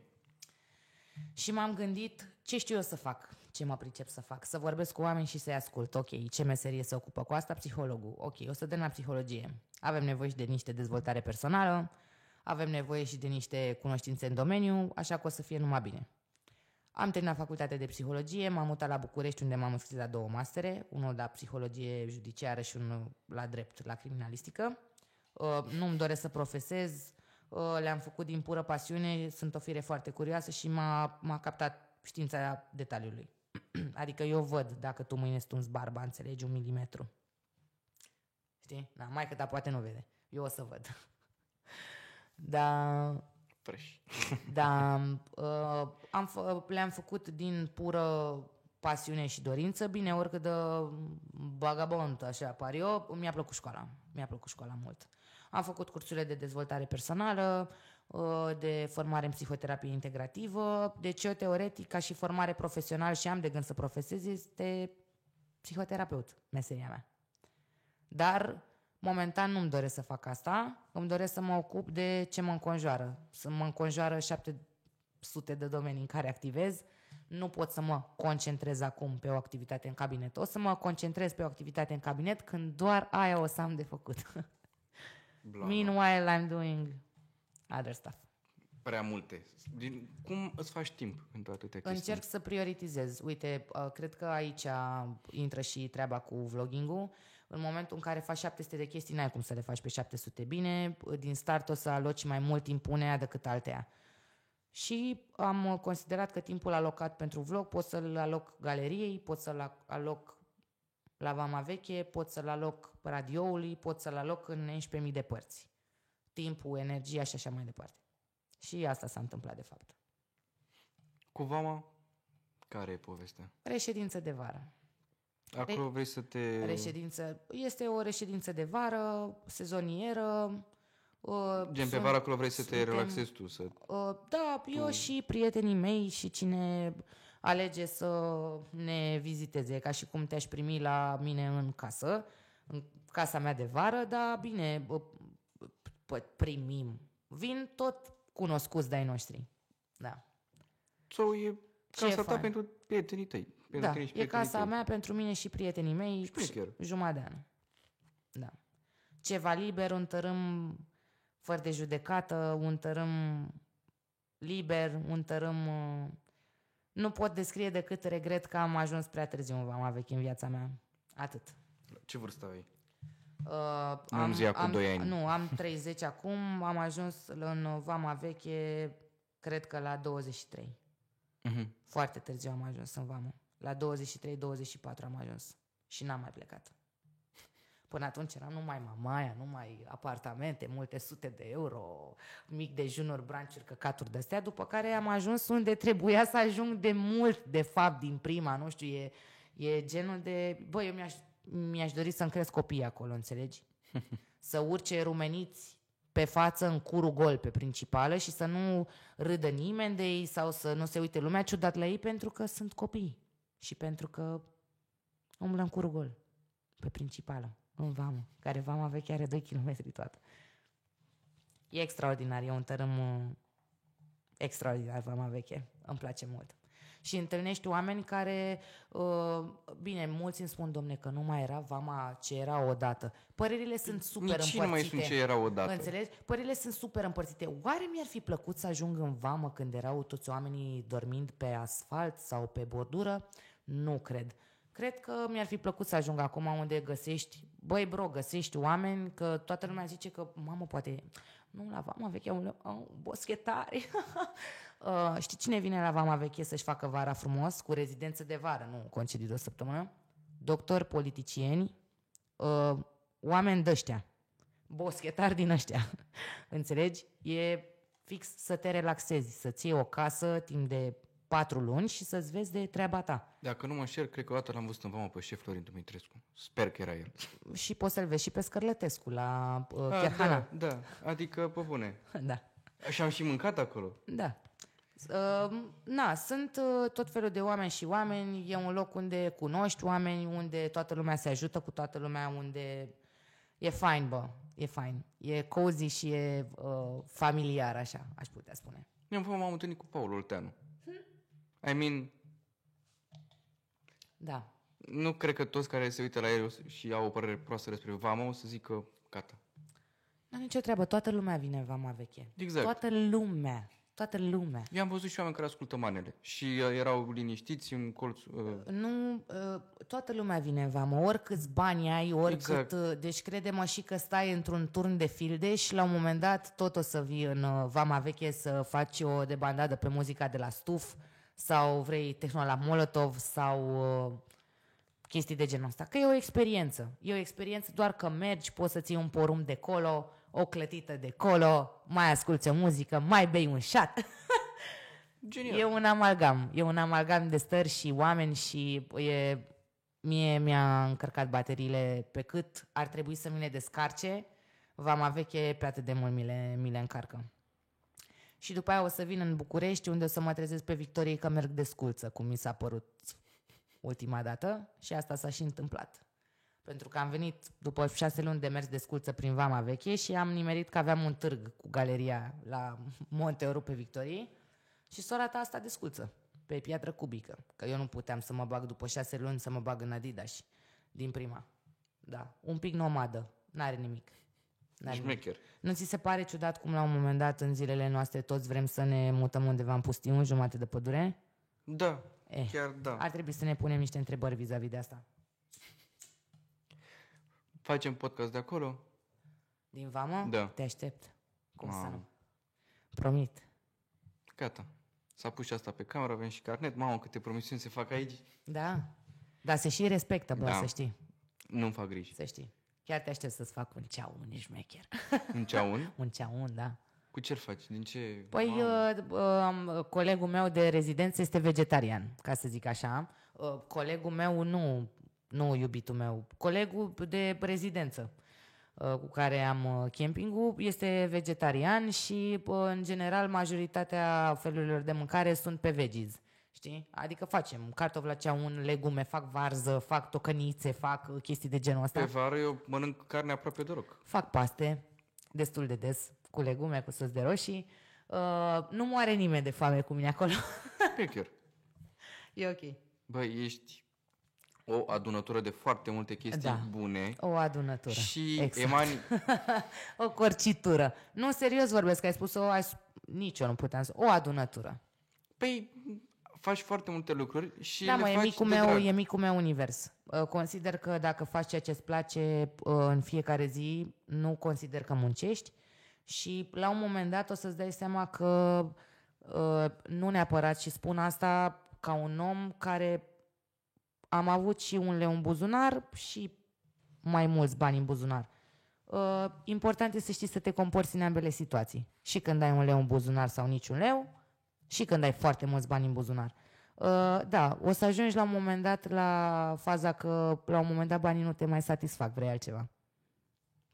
Că vrei altceva, vrei liniște. Nice words. Da. Ce-ar fi zis Miru de acum zece ani? Că sunt împită și că sunt o bătrână. Că ești o bătrână, te simți că bătrână. Că sunt o bătrână, că nu mai ies de luni până duminică la club. Știi? Asta ar fi zis. Ai, frate, ești o bătrână, vrei liniște, vrei ce liniște. Da, bro. Nu te-ar fi înțeles. Nu, pentru că, știi, n-am, nu, pentru că eu m-am lăsat de niște chestii când alții s-au apucat, știi? Uh-huh. Deci n-am cum să, n-ai tu cum să mă critici pe mine când tu te-ai apucat de fumat sau te-ai apucat de ieșit în cluburi la douăzeci de ani, douăzeci și unu de ani și eu atunci mă las de ele, știi? Că mi s-a luat, frate, altceva, poate fac altceva cu viața mea, știi? Mă focusez pe altceva, nu știu. Na, sunt cazuri și cazuri de oameni. Eu nu credeam înainte mimurile alea de pe Instagram cu he, he, la treizeci de ani prefer să stai în pat cu perna în brațe decât să ieși la club. Ba da, bro, ba da, că mâine e treabă multă. Șmecher. Băi, uite, e bine, da. Că, uite, e bine că conștientizezi treburile astea, pentru că oarecum cred că te aștept pe tine pe long term. Băi, nu mi se pare o rușine să conștientizezi. Nu mi se pare o rușine să zici bă, gata, nu mai sunt de ieșit patru seri pe săptămână, frate. Nu mai sunt de băut trei sticle de rom pe seară. Nu mai sunt de fumat nu știu ce alte măgării, știi ce zic? Nu este niciun fel de rușine, gen. Nu e niciun fel de rușine să te lași de chestii, nu este niciun fel de rușine să te apuci de chestii. Aici vorbim de pozitive, da? Uh, mi se pare că trebuie să mergem odată cu vremurile și atâta timp cât eu nu mi mai neg încerc să-mi ascult corpul mai mult. Dacă sunt obosită, sunt obosită. Poți să mă chem tu pe mine la unsprezece mii de petreceri, nu știu, pe lac, cluburi, ce vrei tu, grătare. Nu merg, bro, nu pot. Nu pot că nu vreau. Nu există. Situațiile cu nu există, nu pot, există, nu vreau, devin din ce în ce mai dese. Sincer, sincer. În care doar verbalizez nu pot, dar de fapt nu vrei să te duci acolo, că vrei să stai acasă ghebos la tine în pat. Da. Bă. Și nu este niciun fel de rușine în treaba asta. Clar, clar. Și mamă, și eu am avut o grămadă de astea cu... Mă gândesc că dacă sau... îmi relaxez nervii de acum, de la treizeci de ani, poate o, o să duc mai mult la bătrânețe. Poate nu mor la șaizeci, îi muri și eu la șaptezeci. Știi ce zic? Că dacă stau și mă stresez și sunt încordată în continuu și... joburi sau să-mi iau job din ăla nine to five cu știi șeful, aș avea și eu nevoie de o săptămână liberă, da, dar știi că ți-ai mâncat zilele de concediu. Eu n-a, n-am putut niciodată. Am putut, de fapt, până la douăzeci și unu de ani să fac asta. După aia n-am mai putut. După aia ai zis... După aia n-am mai putut. Ultima dată când am făcut asta, i-am zis lui șeful meu că eu vreau să merg la mare. Lucram într-o pizzerie, la bloc, șeful meu fiind tovarășul meu din copilărie. Și am zis, bă, eu vreau să plec la mare. Păi da, dar știi că nu mai ai zile de concediu, zic, n-ai înțeles, eu vreau să plec la mare. Și asta, și am muncit, bro, și mi-am scos ciubucul, lucram ospătar. Am și trei mese până la douăzeci și unu de ani, munca este brățară de aur, nu este rușinoasă. Um, pentru cei care se plâng că primul lor salariu nu este de o mie de coco, să știți că alții au șters mese pe doisprezece milioane sau cincisprezece milioane pe vremea aia. Um, i-am zis, plec la mare. Și bă, am muncit ca un câine, mă, în ziua aia și mi-am strâns ciubucul și bani de la maică-mea și am plecat la mare. Înțelegi? Cu riscul, mâine nu mai am job, nu mai am bani deoparte, nu mai am salar, nu mai... Fuck it. Și cred că una dintre realizările mele psihologice în ultima perioadă a fost când la reuniunea de zece ani de liceu, uh, dirigul ne-a zis că, bă, dirigul nostru fiind până în cincizeci de ani. Am avut un diriginte foarte tânăr, e mai mare decât noi cu zece ani, cincisprezece ani maxim. Șmecher. Și da, a fost ca un al doilea tata, am fost pe Superfilm și zice, bă, că v-aș dori să ajungeți în punctul vostru în viață în care să gândiți, să simțiți ca mine, că nu neapărat aia e important și că nu știu ce. Și stăteam așa în bancă și l-ascultam și ziceam, zic, păi eu nici n-am treizeci de ani împliniți și gândesc așa, știi? Și for me, it was a big step, pentru că, na, dacă tu gândești așa la patruzeci și ceva și eu fac asta de la treizeci, sunt un pic în avantaj din punctul meu de vedere și mi-a fost bine cu chestia asta. Um, îl salut pe, domn, pe domnul diriginte dacă se uită la, dacă se uită la podcastul ăsta. Am avut un diriginte super tare care m-a învățat multe și uh, care uh, m-a ferit de multe, să zic așa. Și care chiar a fost super înțelegător. Am avut reuniunea și de zece ani și a fost, a fost bine. Am avut foarte multe emoții degeaba, să zic așa. Planul. Da, da. Că mă așteptam, toată lumea vine, zice, eu sunt avocat, eu sunt doctor și eu eram, eu sunt rapper. Știi? Dar fiecare a avut drumul lui, cel puțin din colegii pe care i-am întâlnit la reuniunea asta. Am fost puținei, dar n-are nimic, poate mai mulți la următoarea. Fiecare am avut drumul nostru care a fost frumos și mă bucur că suntem realizați cu toții din, din toate punctele de vedere ale vieții noastre, să zic așa. Am fost emoționată, chiar am fost emoționată. Da, bine, m-am dus de braț cu colega mea de bancă cu care mă văd tot timpul de hai să mergem. Șmecher, șmecher. Da, a fost fain. Uh, nu știu cât am filmat, dar înainte să încheiem vreau așa. Să facem un lucru. Că știu că ai fost nouăzeci de minute. Ok. Avem nouăzeci de minute, o oră jumate, hai că e bine. Facem uh, un scurt meci de friptea, că știu că ai fost bună la asta. Și după aia cu asta putem să încheiem. Bun, așa facem. Vlad, uh, vezi tu că mai avem de filmat să nu dăm peste o sută, să distrug sunetul iar. Da, așa să dau microfonul acana. Da. Da? unsprezece minute? Bla. Mai avem unsprezece minute? Da. Mamă, păi te bade, te usuc. Bun, deci regulile se, regulile se știu, da? Este un joc pe care l-am jucat în uh, copilărie, la un bar de la noi din Pitești. Uh, avem op- avem op- oponenții, da, de la Urban Home. Uh, îi salut pe frații de acolo, înainte era Cuba, acum este Urban Home, acolo mă duc de fiecare dată, zi, noapte, când vin acasă, nu contează, e prima destinație. Blană. Voi. Cine știe, poate după concert sau a doua zi sau înainte. A, adevărat, îți dai seama. Cu o zi înainte nu cred, dar uh, înainte de concert și poate în ziua de după concert, poate conving gașca să... Da. Poate conving gașca să mergem la Urban. Șmecher. Da. Bun, gata? Ești gata? Hai să vedem. Încep tu sau încep eu? Hai, începe tu. Hai, încep eu. Ești pregătit? N-ai voie să-ți tragi mâinile sus, jos, da? Da, da, da. Bun, deci începem așa, da? Da. Nu-ți mai din instinct, că te văd acum. Mă... Bă, ce...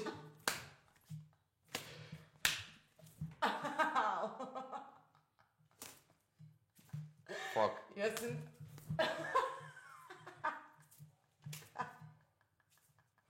Dai cam timid. Cam timid, A, băi, da? George. Vezi pe tata astea și ferești. Te aștept, te aștept.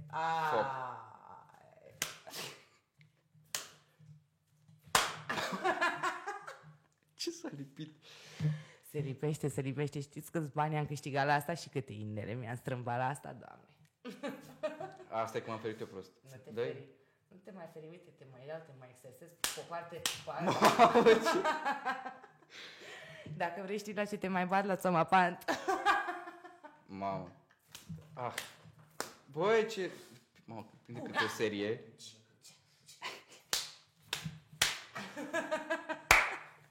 M-a rupt. Ai jucat intensiv, n-am? Ce să zic? Hai, mai vreau o serie. Hai, bate-mă. Hai, nu, păi, tot rândul tău. Trebuie să... Gata, uite. Hai. De. Așa. Hai, ta. O lăsăm aici, că o să da. Țin bine. Păi eu, că sunt deja roșu, e ok. Da. Super, mulțumesc pentru invitație. Îți urez spor pe viitor cu podcastul. Doamne ajută la toată lumea. Și când mai vrei să filmezi la Galeria douăzeci și unu, este deschisă pentru tine. Șmecher. Știi unde vreau să filmez, dacă e tot la voi? Ia zi-mi. Cu barul lui Vlăduț. Cu barul lui Vlăduț, da, știu, știu. Da, uite, dacă e să fac uh, cu, cu Nuțu, cu nou, o să vreau să fac la ăla. Faci unde vrei tu. Așa facem. Băia, băgați la... Băia, băgați un uh, share, un like și un subscribe la băiatul ăsta. Și uh, stați cu ochii pe el, că uh, din uh, câte am văzut eu, e... se mișcă repede. Se mișcă repede. Bă, da, în ianuarie am început, parcă după ziua mai imediat și acum uit. Bun. Da. Iată-ne aici. Uf, mamă, ce mă... Da. Bă, oameni buni, ăsta a fost episodul. Vă salut. Vă urez un Paște fericit, să fiți cu familia. Paște fericit și din partea mea. Oamenii de pe Spotify, Apple, Podcast și de pe unde ce avem, mai avem. Vă salut și pe voi, Kansas, Florida, toate astea. Ciao. Ciao.